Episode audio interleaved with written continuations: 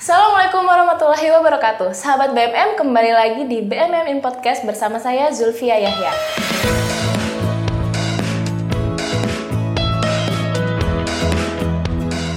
Sebelum kita mulai, sahabat BMM jangan lupa ya untuk like, subscribe, dan komen. Kira-kira podcast apa sih yang ingin sahabat BMM bahas untuk BMM in Podcast selanjutnya?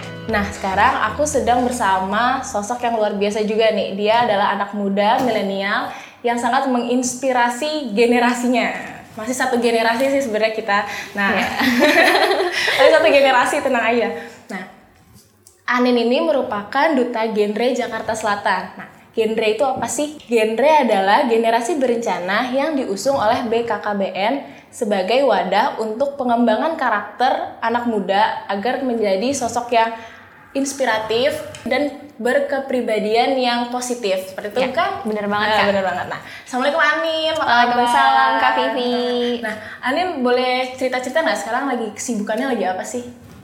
Alhamdulillah sekarang kesibukan aku ya seperti biasa kak masih melanjutkan studi aku masih kuliah terus berorganisasi juga sama sekarang aku diamanahi sebagai duta genre Jakarta Selatan 2020 Kalau lagi kuliah kan sekarang lagi pandemi ya, Nin? Berarti Anin sekarang kuliahnya lagi online lagi daring. online, lagi daring berarti.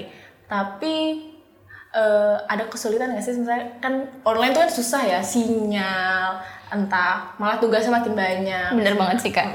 Bener-bener online ini tuh ngerubah banget hampir 80% kehidupan kita. Yang biasanya ya kalau misalkan tatap muka langsung aja belum tentu ngerti apalagi aku kan dari program studi analis kesehatan itu tuh lebih banyak praktikum lebih banyak eksperimen dan sekarang online. Gimana kan praktikumnya kalau online? Kan gak mungkin dong. Di laptop kita mempraktekkan. Akhirnya banyak pelajaran-pelajaran mata kuliah yang aku rasa tuh belum 100% paham banget Terus belum lagi kalau misalnya ada kendala jaringan, baik itu pada saat perkuliahannya maupun saat ujian. Jadi kadang ada istilahnya nilai kita tergantung sinyal.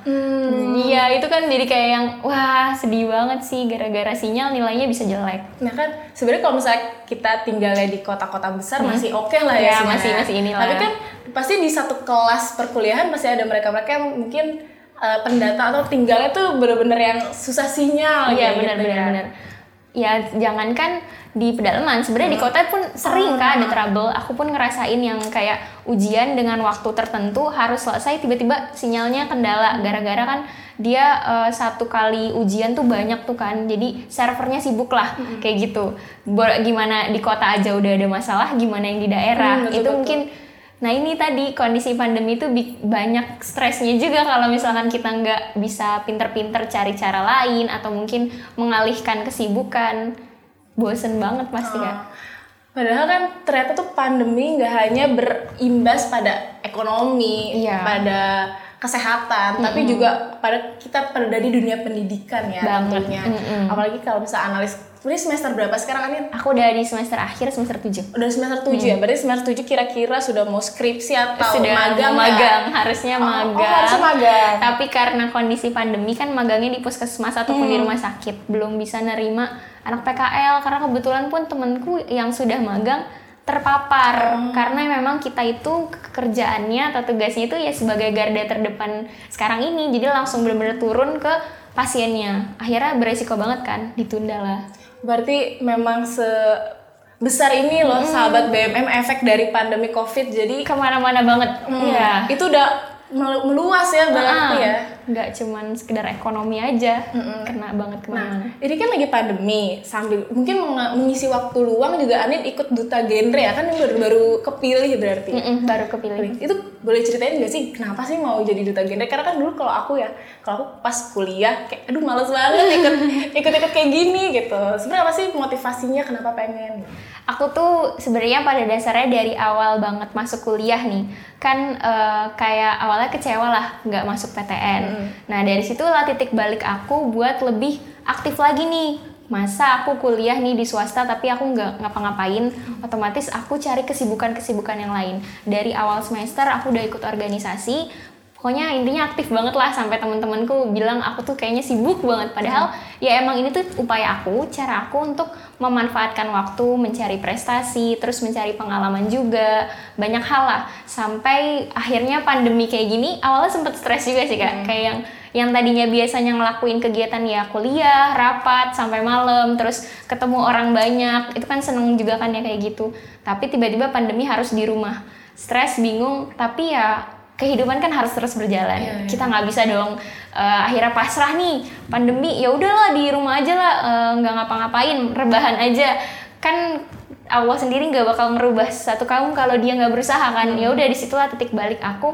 Aku harus cari sesuatu dan ternyata memang orang-orang zaman sekarang kan banyak yang bisa banget gitu ya kak beradaptasi dengan teknologi. Muncullah kan webinar-webinar terus kemudian muncul perlomba perlombaan-perlombaan. Aku awalnya tuh ikut lomba-lomba video bikin kontes-kontes video gitu dan alhamdulillah justru aku malah ngerasanya di saat pandemi ini aku bisa lebih produktif dan lebih berprestasi. Ibaratnya dulu aku kalau ikut lomba-lomba mungkin nggak juaranya ya biasa aja gitu nggak terlalu yang bisa sampai tingkat ini tingkat ini. Karena e, terpengaruh oleh beban akademik juga. Cuman kan kalau lagi pandemi beban akademik agak sedikit berkurang tuh.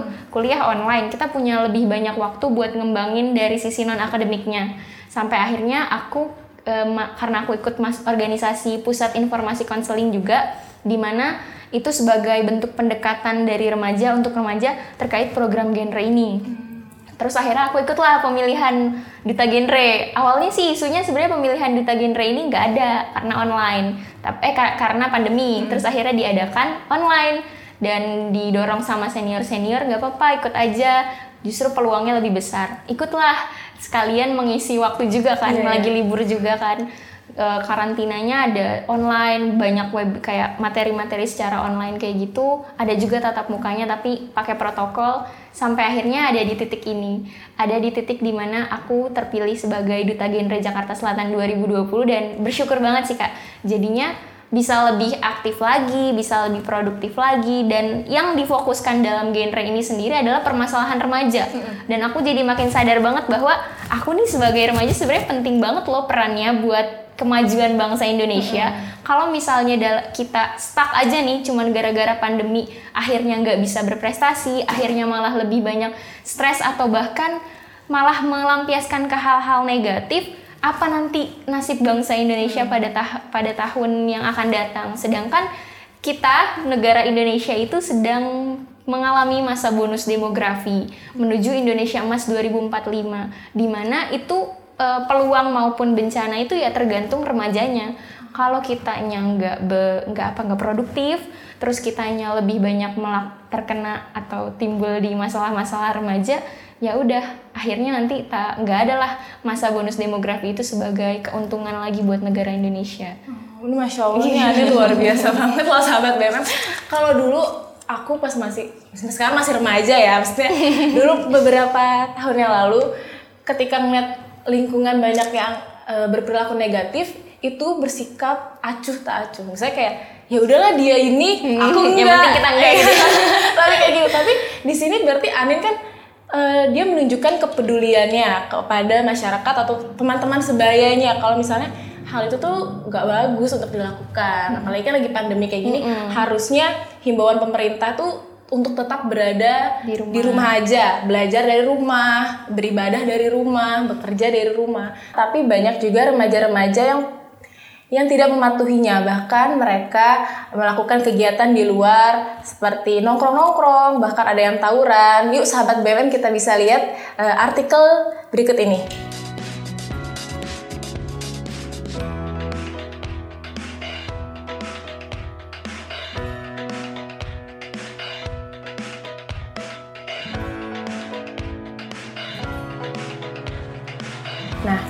Bahkan mereka juga ada yang sampai ditangkap oleh eh, pihak keamanan seperti polisi karena mungkin melakukan membuat kerusuhan, eh, gitu ya, membuat kerusuhan. Nah kalau misalnya Anin sendiri ini tanggapannya Anin eh, terkait remaja-remaja tersebut atau enggak teman itu teman-teman sebayanya Anin gitu ya melakukan hal tersebut tuh gimana tanggapannya?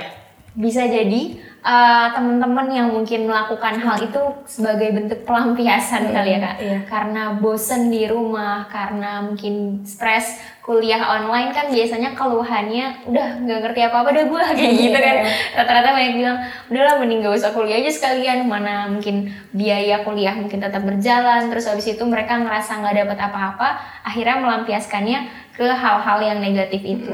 Ya tentunya itu sangat-sangat disayangkan sekali ya kak karena seharusnya kita sebagai remaja tuh sadar banget gitu bahwa diri kita adalah penting banget. Diri kita itu harapan bangsa. Diri kita itu ya kita itu ya Indonesia yang di masa akan datang dong. Kalau misalnya kita akhirnya cuman gara-gara bosen cuman gara-gara banyak apa ya depresi terkait hal-hal ini akhirnya nanti yang terancam masa depan kita sendiri mungkin sekarang Belum ngerasanya berasa ya? yang kayak eh, ya udah masih muda eh, hura-hura gitu kan masih muda ngelakuin hal-hal yang dipengenin lah belum nyoba ini belum nyoba itu akhirnya mencoba banyak hal. Apalagi masa remaja itu kan masanya seseorang sedang mengalami pembentukan jati diri.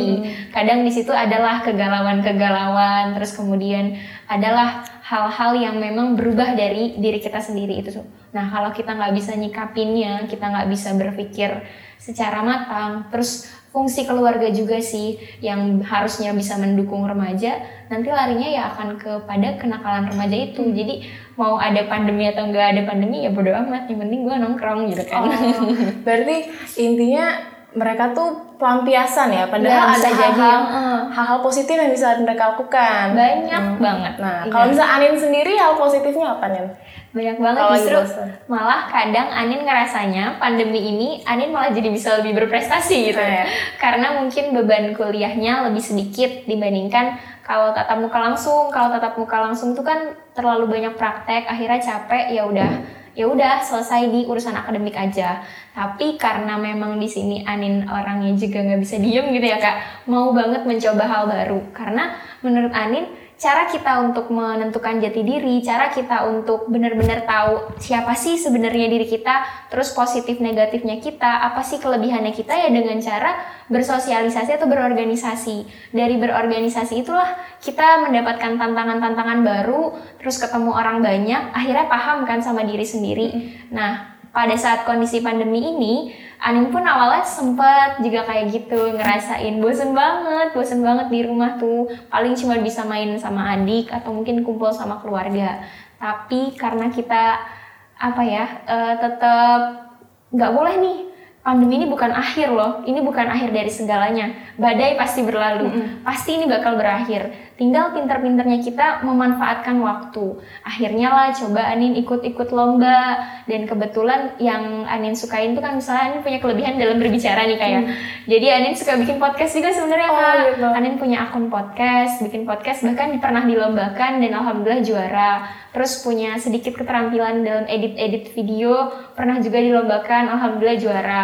Sampai akhirnya di apresiasi duta genre ini pun kepilih kategorinya the best public speaking kan ya udah di situlah ketemu bahwa sebenarnya banyak banget loh kegiatan-kegiatan positif yang bisa kita lakukan asal kita tuh mau terus mencari mau keluar dari zona rebahan menuju produktif gitu. Oh, sekarang tuh udah bukan zona nyaman lagi, ini Iya, zona rebahan. Jadi iya. ini tergantung gimana sahabat BMM mau memperbaiki dirinya dan nggak diam di satu titik aja. Benar. Ini salah satu yang sangat menginspirasi loh sahabat BMM ini banyak menonton yang millennials juga. Mungkin bisa dicontoh kegiatan yang Anin lakukan misalnya itu berarti Anin cari-cari informasinya sendiri kan berarti.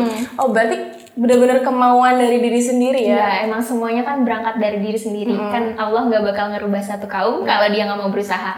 Terus berawal dari motivasi, karena kan puncaknya seseorang itu ketika dia bisa berdampak. Dan mungkin untuk saat ini Anin ngerasa sebagai tenaga kesehatan nih calon tenaga kesehatan Anin belum bisa terjun langsung sebagai garda terdepan kayak misalnya dokter gitu itu belum bisa karena memang masih kuliah kan kak? Ilmunya belum cukup. Terus Anin mikir apa nih yang bisa Anin lakukan? Ya udah memupuk diri sendiri dulu sampai nanti akhirnya bisa berdampak untuk orang lain. Ya salah satunya di genre ini pun kita belajar untuk memberikan banyak inspirasi kepada remaja-remaja. Udahlah mungkin memang masa remaja itu cuma satu kali ya justru karena memang cuma satu kali itu kita harus memanfaatkannya dengan sebaik-baik mungkin merencanakan kehidupan kita untuk lebih baik lagi baik dalam hal pendidikan untuk karir nanti sampai nanti kehidupan berkeluarga Nah, ini aku setuju banget nih. Emang hidup kehidupan remaja cuma sekali dan gak bisa kita ulangin. Bener. Jangan sampai nyesel ketika masa-masa emas itu sudah berakhir. Iya. Intinya gitu. Karena ketika sudah memasuki apa ya, kalau boleh sharing memasuki kerjaan udah bukan anak kuliah lagi tuh udah nggak udah susah untuk apa mengembangkan diri seperti itu. Karena kan di kuliah kan waktunya lebih banyak lebih banyak kesempatan juga nih buat anak-anak kuliah teman-teman milenial sahabat BMM gitu pokoknya jangan sampai melewatkan masa-masa emas itu deh Nah, benar-benar harus explore sedalam-dalamnya minat bakat kita itu seperti apa. Soalnya ini ngaruh juga nanti kan ke, ke pekerjaan. Kadang kita jurusannya apa, kerjaannya apa, Iya, ya nggak sih kak? iya, banyak Makanya eh, kita harus memperbanyak skill-skill yang lain biar bisa bersaing juga sama orang-orang di dunia luar lah. ya karena kan sebenarnya kemampuan kita yang dibutuhin kan. Kayak pendidikan eh, oke lah misalnya pendidikannya memang sesuai tapi ternyata ada yang lebih jago Iya. lagi nih gitu kan. Karena dia tipe orang yang mau mengembangkan diri mungkin itu bakal menjadi nilai plus Bener untuk sahabat BMM juga di luar sana. Harus bisa multi talent sekarang Hmm, tuh yang iya, dicari. bisa serba bisa. Nah, Anin, boleh nggak sih kan dari tadi kita nyebut-nyebut genre nih. Kan tadi aku emang udah sempat ngejelasin di awal, tapi mungkin sahabat BMM masih bingung nih sebenarnya genre itu apa. Boleh nggak Anin ceritain apa sih genre itu? Ya, genre itu generasi berencana. Nah, ini tuh sebenarnya dari program BKKBN, Badan Kependudukan Keluarga Berencana Nasional. Nah, untuk pendekatan secara langsung nih kepada remaja, akhirnya dibentuklah program genre. Sebelumnya sih untuk masuk ke duta genrenya itu sendiri ada namanya organisasi Pusat Informasi dan Konseling dan itu ada di jalur masyarakat dan ada di jalur pendidikan. Kayak model-model Karang Taruna gitu lah kak. Kalau untuk di jalur masyarakat. Nah Anin sendiri di UHAMK masuknya berarti jalur pendidikan. Kan kita tahu ya kak, permasalahan remaja itu kompleks, kompleks banget. Eh, ya nggak cuma dari apa ya pernikahan dini, ibaratnya dia masih sekolah tapi sudah menikah. Sebenarnya hal yang sangat disayangkan karena kan pernikahan memang ibadah, tapi kan perlu persiapan yang matang Iya, dong kak. Bener-bener yang secara kesehatan pun harus bener-bener sudah siap. Jadi sangat disayangkan ketika teman-teman remaja masih sekolah karena udahlah gue pengen nikah aja nggak usah sekolah Iya. itu. Nah itu pertama. Terus kemudian yang kedua adalah nafza, narkoba. Nah ini juga jadi salah satu godaan banget nih bagi para remaja buat coba-coba yang namanya narkoba. Padahal kalau sudah sekali mencoba, tamat udahlah itu nanti masa depannya terus eh, bisa malah nanti akhirnya ke kenakalan-kenakalan yang lain. Terus kemudian seks pranikah. Oke lah, pada saat remaja ini, remaja sedang mengalami masa pubertas. Ada rasa ketertarikan dengan lawan jenis. Namun kalau misalkan nggak bisa di dikelola dengan baik, nanti akan ujung-ujungnya melakukan seks kan, mulai dari pacaran, akhirnya nanti menuju pacaran beresiko, bahkan sampai hamil di luar nikah sehingga terjadi kehamilan yang tidak diinginkan. Nah, dari berbagai macam permasalahan yang remaja yang kompleks itu, padahal di satu sisi remaja ini sebagai agent of change, terus amunisi negara juga untuk nanti kebutuhan pem- apa pembangunan negara ke depannya dibentuklah tadi pendekatan secara dari remaja oleh remaja untuk remaja melalui organisasi Pusat Informasi dan Konseling. Nah, dari organisasi Pusat Informasi dan Konseling ada namanya Duta Genre, Generasi Berencana sebagai role model. Jadi remaja itu sebenarnya harus seperti apa? Remaja itu ya harus sehat, harus cerdas secara intelektual dan harus ceria tentunya. Oh, harus ceria. Walaupun lagi pandemi tetap ceria. harus ceria banget, harus tetap senyum. Senyum kan ibadah kan ya. sedekah sih, sedekah. Iya, intinya mah programnya seperti itu ke arah remaja. Tapi kalau misalnya yang Anin lihat sendiri nih, mungkin dari lingkungan, dari pertemanan, kira-kira apa sih kenakalan yang eh, sangat memprihatinkan atau ini tuh harus bener-bener di di stop, nah kayak di, dicegah banget nih, itu kira-kira apa nih? Kalau dari Anin dan bahkan dari program yang Anin angkat di genre itu sendiri sedikit miris terkait ini ada dua hal sih kak kenakalan ketika remaja sudah jadi korban kekerasan seksual. Nah kekerasan seksual pada remaja ini mungkin ada dua hal. Ada yang memang dia benar-benar menjadi korban oleh orang asing. Atau dia menjadi korban karena memang kenakalan yang dilakukan oleh remaja. Bahkan ya kak, kondisi pandemi kayak gini, Kementerian Pemberdayaan Perempuan dan Perlindungan Anak tuh udah ada tuh di catatannya, sekit ada kurang lebih 2000 kasus. Ini kan belum akhir belum Pandemi. akhir jar- belum akhir 2020 ya, Iya. tapi udah ada 2000 kasus anak-anak remaja itu jadi korban kekerasan seksual dan bahkan kalau misalkan ditarik lagi nih datanya 70% pelakunya adalah teman sebaya otomatis memang lebih banyak dari kenakalan itu dong. Berarti memang lingkungan pertemanannya kurang sehat berarti. iya toxic relationship bahkan ada sekarang istilahnya dikenal kalau kita dulu mungkin istilahnya kenal kekerasan dalam rumah tangga. Kalau sekarang kekerasan dalam pacaran itu banyak banget kak. Itu yang awalnya mungkin dari suka sama suka akhirnya memutuskan pacaran terus kemudian melakukan banyak hal perilaku perilaku beresiko yang ujung-ujungnya nanti bisa juga ke toksik yang akhirnya dia posesif atau mungkin melakukan kekerasan lah sama pacarnya sendiri. Nah di situ nanti muncullah itu kekerasan seksual itu di situ udah udah ada. Dan itu angkanya emang dari dulu tuh belum bisa ditekan. Dan aku sedikit apa ya prihatin di situ karena mungkin dari balik lagi ke pengalaman aku dulu sempat hampir jadi korban penculikan dan akan di itu akhirnya. Aku pun di sini kayak semakin sadar gitu bahwa kita ini sangat berharga kita ini penting lingkungan kita ini emang berbahaya lah di luar sana ini banyak orang-orang yang mungkin belum teredukasi terkait betapa pentingnya kita menjaga organ reproduksi kita, betapa pentingnya kita menjaga diri kita, menjaga pergaulan kita, karena nanti ujung-ujungnya ke masa depan kita juga bisa hancur kan kak? Tadi kan Anin sempat mention mungkin pernah hampir Hmm, ham- iya. uh, diculik. Tapi itu bikin trauma gak sih Nin? Maksudnya Pernah trauma. Mm-mm. apa kan pasti mungkin banyak juga nih kalau misalnya mereka menjadi korban kekerasan seksual tapi uh, mereka nggak bisa speak up kan mereka takut malu Uh, jadinya stres sendiri nah kalau Anin sendiri tuh gimana sih cara menangani hal-hal itu Nah terkait itu, itu aku pernah mengalami kejadiannya itu SD umur Oh, 10 tahun. Emang itu benar-benar diculik banget kak, benar-benar diculik banget. Beneran dibawa kabur gitu kan. Dan itu hampir, cuman aku keburu kabur, jadinya nggak sempat diapa-apain. Nah emang Alhamdulillah. trauma sih kak, trauma banget kak. Apalagi aku orangnya suka ke mana-mana sendiri. Jadi kayak ada rasa takut lah. Tapi aku sendiri sadar, aku nggak bisa nih terus menerus pada bayang-bayang rasa takut aku sendiri. Aku coba mengikhlaskan. Mungkin itu kejadian itu memang terjadi kepada aku yang mungkin buat pelajaran buat adik-adik aku atau mungkin teman-teman aku buat lebih berhati-hati lagi karena memang lingkungan kita mungkin nggak aman.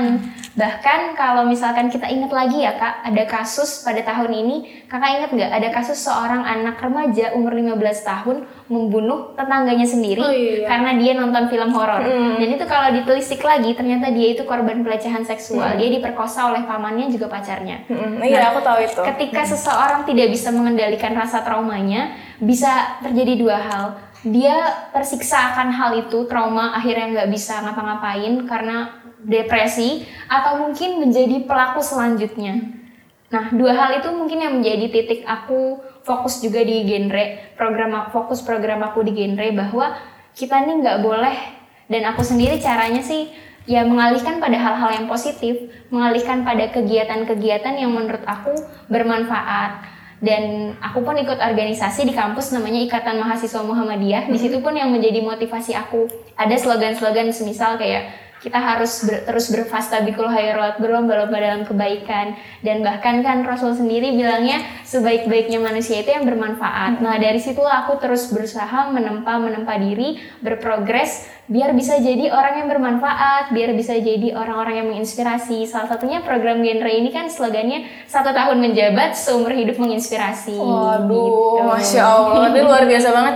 Jadi Anin tuh nggak mau orang-orang tuh mengalami seperti apa yang Anin jadi rasain. akhirnya aku speak up kan karena aku punya pengalaman seperti itu aku terjun di dunia genre justru aku bukannya malah mau menutupi kejadian itu justru aku pengen bilang nggak loh kita tuh masih punya masa depan yang panjang. Kita harus bangkit lah dari masa lalu kita dari permasalahan kita. Justru kita harus bisa bahkan Anin pernah sih eh, terlintas lah dalam pikiran kira-kira dari kejadian Anin pernah diculik itu bisa nggak ya Anin sampaikan kepada orang-orang untuk menjadi sebuah awareness juga sama menjadi peringatan terus menjadi titik balik juga lah. Kita nggak boleh berlama-lama pada masa lalu yang buruk itu bahwa kita masih punya masa depan. Terus pengingat juga pada orang tua ya, sebenarnya Iya. buat keluarga juga ya.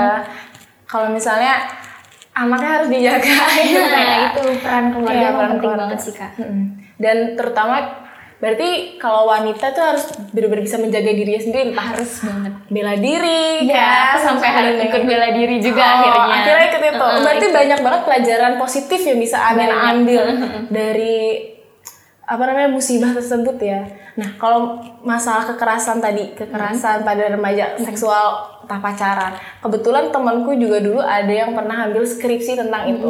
Itu dimulai dari kalau aku boleh sharing juga ya itu dimulai dari kekerasan non verbal Hmm. eh kekera sorry kekerasan verbal. dari omongan dari omongan yang kasar lalu eh, meningkat jadi perilaku kasar entah iya entah nabok entah cubit dan bahkan lebih parah lagi Oh, iya, itu iya. dari awalnya jadi kayaknya memang dari lisan ya kita harus menjaga lisan di awal ya lagi hangat-hangatnya banget kan toxic relationship di mana banyak terjadi kekerasan dalam pacaran. Hmm. Yaitu tadi kalau dari aku sendiri sih ya sebagai perempuan alangkah lebih baiknya ketika kita bisa menjaga diri, menjaga pergaulan karena memang yang seperti itu tidak bisa dicegah tapi bisa dihindari.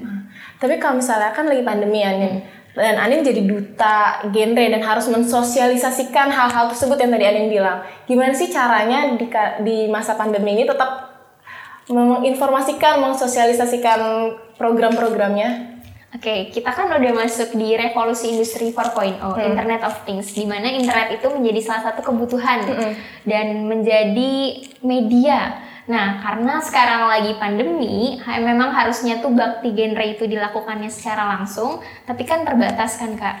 Jadinya ya beralihnya kepada media sosial. Nah, bakti genre itu sendiri mungkin kan eh, biasanya sih kalau di, di tahun-tahun sebelumnya itu secara langsung melakukan sosialisasi ke RPTRA lah atau mungkin ke sekolah-sekolah. Tapi sekarang nggak bisa nih. Tapi kan bukan berarti langkah kita selesai. Nah, karena memang sekarang masanya adalah media sosial, apalagi pengguna media sosial itu lebih banyak remaja, maka kita lebih fokus kepada edukasi di, di media sosial itu sendiri. Bisa melalui Instagram, bahkan Anin mungkin bisa teman-teman ngelakuin live Instagram atau mungkin melakukan webinar-webinar kecil-kecilan yang itu bisa menarik atensi para remaja. Bahkan kalau teman-teman Anin di genre pun ada yang dari TikTok. Mungkin TikTok itu kan sekarang definisinya kita harus ke arah positif lah ya. Iya. Itu ada pemberian edukasi informasinya itu melalui TikTok. Jadi ya pinter-pinter yang kita aja sih. memanfaatkan apa yang ada ya media sosial. media sosial ada respon dari teman-teman Anin dan lingkungan Anin setelah Anin share tentang sosialisasi eh, genre ini gimana Anin? Ya responnya positif ya kak, karena memang kan diawali dari latar belakang masalah dulu nih. Wah masalahnya nih kan dibuat kesadaran dulu lah, Eh, biar teman-teman para remaja tuh sadar kita tuh ada di titik ini loh. Terus kemudian permasalahannya ini ini ini ini yang harus kita hindari. Nah dari membahas terkait latar belakang permasalahan yang ada, ya udah teman-teman pun menjadi aware sendiri. Oh iya juga ya, kita nih sebagai remaja nih seharusnya bisa lebih merencanakan masa depan kita lebih baik dan bahkan mungkin jadi banyak yang terinspirasi juga kak karena kebetulan kan Anin eh, sedang ikut panitia ospek kampus otomatis ketemu banyak maba. Iya. Nah maba inilah eh, benih-benih yang harus diberi semangat ketika melihat Anin menjadi duta genre.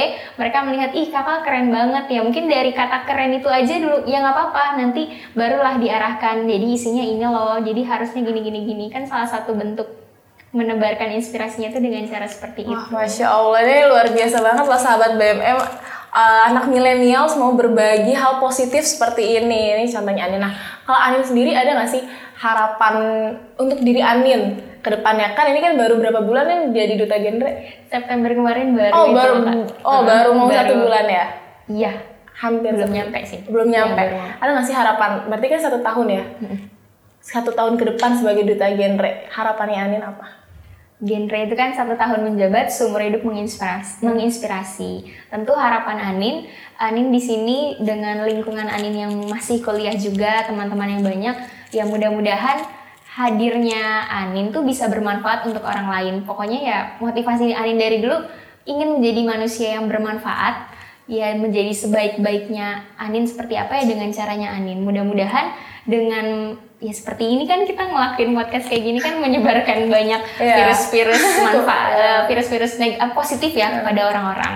Terus mudah-mudahan aja ke depannya orang-orang di sekitar pun semakin sadar betapa pentingnya dan betapa berharganya diri kita dan memang banyak hal yang masih bisa kita lakukan banyak hal yang kita nggak usah lah berhenti pada satu titik pandemi ini masalah tuh nggak akan kelar-kelar kalau kita terlalu fokus sama masalah lebih baik kita bangkitlah dari masalah itu terus fokus untuk mencari solusinya Ini Masya Allah banget loh, sahabat BMM bener-bener super menginspirasi eh, sahabat BMM yang ada di rumah. Jadi tuh banyak banget hal-hal positif yang bisa kita lakukan walaupun di rumah aja. Nah, kalau misalnya Anin sendiri pesan untuk teman-teman eh, millennials yang ada di rumah, sahabat BMM di rumah apa?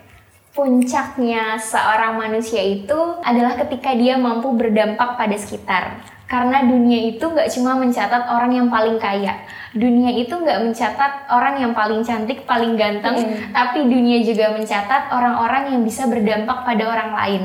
Di sini Anin mengajak saya sebagai duta genre dan sebagai mahasiswa, saya mengajak seluruh remaja, saya mengajak seluruh rekan-rekan untuk sama-sama mengembangkan diri kita agar kita mampu memberikan dampak kepada orang lain. Karena kan kita hidup bukan untuk diri kita sendiri, melainkan kita bersosialisasi dengan orang-orang yang lain. Nah, gimana caranya tuh? Mulai dari diri sendiri, mulai dari mencintai diri kita sendiri, mengembangkan apa yang kita miliki hingga kita bisa bermanfaat untuk orang lain. Kalaupun kita tidak punya kelebihan harta, setidaknya kita bisa bermanfaat untuk orang lain dan itu caranya banyak banget. Tinggal gimana caranya kita mau keluar dari zona nyamannya kita itu. Yang aku bisa tangkep dari materi hari ini ya sahabat BMM itu kembali lagi semuanya ke dalam diri kita sendiri. Kita mau seperti apa sih? Kita mau menjadi uh, remaja atau sosok yang seperti apa ke depannya. Dan kita tuh harus ingat juga ketika kita memilih tujuan, ada orang-orang yang kita sayangi di belakang kita ya. Ya. Pastinya kan Anin melakukan seperti ini, orang tuanya bangga, keluarganya bangga. Nah, sahabat BMM di rumah juga seperti itu. Ketika melakukan hal positif, banyak sekali orang-orang yang akan bangga kepada sahabat BMM. Bener banget nggak? Bener banget kak, bener-bener emang motivasi awalnya itu dari orang tua sih kak. Kayak kuliah, kuliah di swasta biayanya nggak sedikit, maka kita harus cari hal-hal lain nih. Ya udah, Anin cari prestasi, tunjukin ke orang tua bahwa kita bisa. Dan justru malah dari organisasi, dari aktivitas-aktivitas, kemudian ikut lomba-lomba ya seperti ini, akhirnya bisa mendapatkan beasiswa yaitu dari BMM juga itu Oh sendiri. iya, Masya Allah. Anin merupakan salah satu penerima beasiswa sarjana muamalat dari Universitas Muhammadiyah Dr. Hamka. Ini salah satu success story penerima beasiswa BMM. Ini luar biasa banget. Ini Anin seperti ini juga berkat sahabat BMM juga Bener mungkin banget, ya. Kak. Karena kan manfaat yang diberikan untuk Anin nih bisa berprestasi sejauh ini. Nah, nggak berasa banget sahabat BMM, kita sudah ada di penghujung acara. Terima kasih Anin Ya, sudah menginspirasi saya dan menginspirasi sahabat-sahabat BMM di rumah. Semoga sahabat-sahabat BMM juga terus bisa mengembangkan diri seperti Anin yang Anin lakukan, mencari hal-hal positif, menghindari hal-hal negatif tentunya. Anin ada satu dua kalimat yang ingin disampaikan nggak sebelum kita tutup? Ada kak. Apa? Boleh nggak? Ayo remaja, daripada membuat sensasi, lebih baik mencari prestasi. Wah, luar biasa banget. Nih, emang kita harus berprestasi ya. Iya, benar. Nah, sebelum kita tutup, sahabat BMM, aku mau ngingetin lagi, jangan lupa untuk like, subscribe, dan komen. Kira-kira podcast apa sih yang ingin eh, kalian tonton atau kalian request? Nanti tulis aja di kolom komentar ya. Terima kasih Anin, terima kasih sahabat BMM atas waktunya. Sampai bertemu di BMM in Podcast selanjutnya. Wassalamualaikum warahmatullahi wabarakatuh.